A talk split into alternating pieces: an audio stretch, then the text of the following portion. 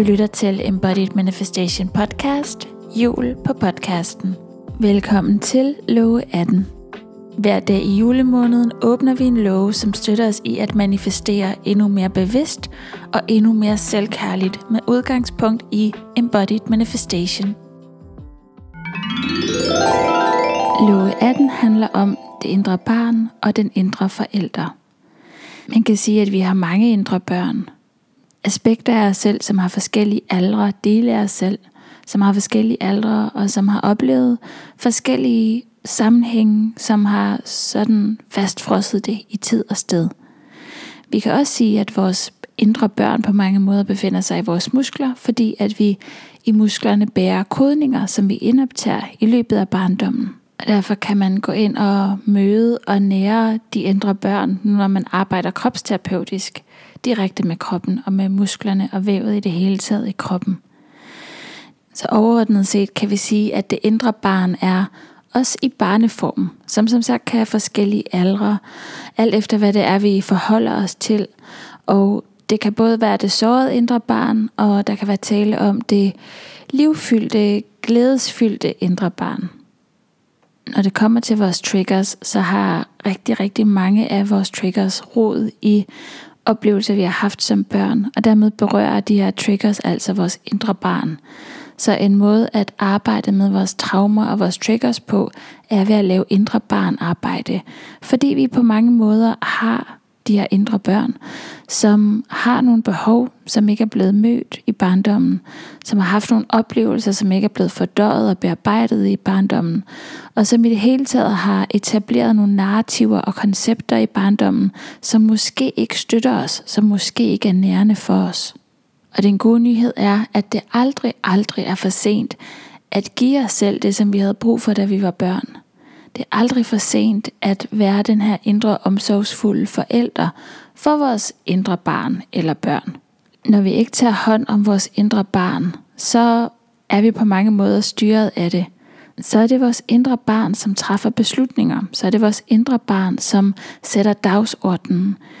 Og vores indre barn er jo et barn, så det er faktisk slet ikke udstyret til at kunne træffe voksenbeslutninger, eller til at kunne leve vores voksenliv for os. Det bliver det faktisk enormt overvældet af.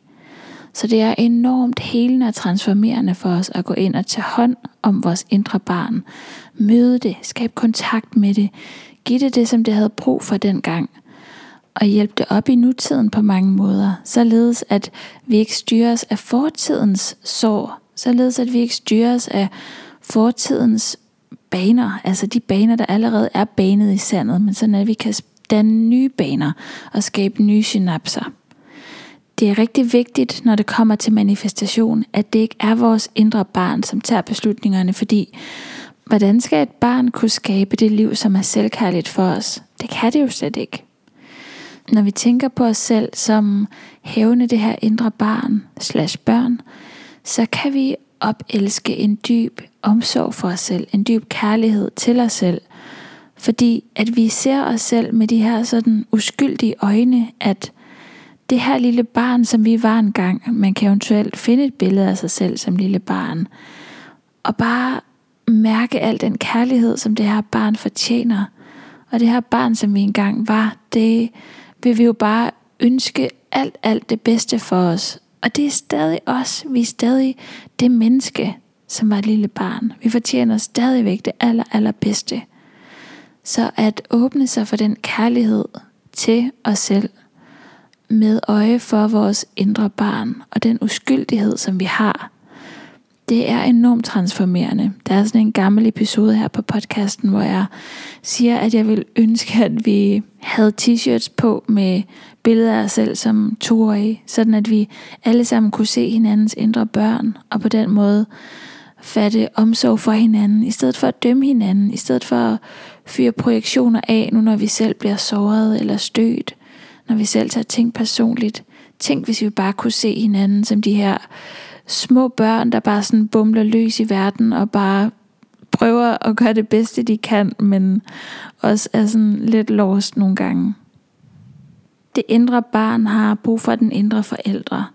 Og den indre forældre, det er den del af os, som simpelthen bare emmer af omsorg, og som siger, åh pyt, den indre forælder er den forælder, som vi virkelig havde brug for. Den forælder, som bare er den kærlige, omsorgsfulde forældre, som forstår os, som møder os uden at skamme os, som simpelthen bare rummer os.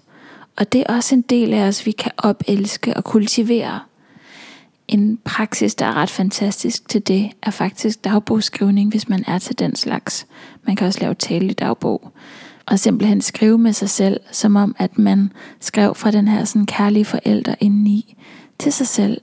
Vi kan være så kritiske mod os selv, hvilket som regel ikke er vores egen stemme, men en stemme, vi har integreret fra vores omgivelser som barn, børn, og så har besluttet os for, okay, jeg må hellere selv tænke sådan her om mig. Jeg må hellere selv kritisere mig og være hård ved mig selv. Fordi så slipper jeg for, at nogle andre gør det. Og vi har så meget brug for den der kærlige indre stemme, som fortæller os, at det hele nok skal gå. At vi er så værdige til kærlighed, at vi er så dybt elskede, hvad end det er, vi har brug for at høre. Og det kan vi selv kultivere. Og det betyder noget ekstra, når det kommer for os selv, fordi ja, vi vokser på rigtig mange måder i mødet med andre, men der er ingen, der kan udfylde den kærlighed, som vi har brug for at give os selv. Jeg husker, at jeg engang sad i toget, jeg tror, jeg var 20 år gammel, og jeg mærkede ængstelse, jeg mærkede ubehag i min krop. Og jeg stillede mig selv spørgsmålet, hvad har du brug for lige nu? Og det spørgsmål alene fik al min ængstelse til at fordufte, og det var simpelthen fordi, at jeg med det spørgsmål mødte mig selv. Jeg var klar til at møde mit behov. Jeg var klar til at tage kontakt til mig selv. Jeg talte med mig selv i overført betydning. Og det er det, vi har brug for. Vi har brug for at være det bløde fundament, som vi selv kan falde tilbage på. Når vi kultiverer forholdet og nærer forholdet til os selv, vores indre barn, så kan alle vores relationer gro og det her lejende indre barn, som jeg nævnte tidligere, det kreative indre barn, kan få lov til at få mere plads, sådan at vi kan bringe mere nydelse ind i livet. Så nu når at vi arbejder med manifestation, der er det enormt helende at hjælpe det her skræmte, bekymrede indre barn til ro ved hjælp af den indre forælder. Tusind tak, fordi du lyttede med. Det var alt for Love 18. Jeg ønsker dig en rigtig dejlig decemberdag. Hej då!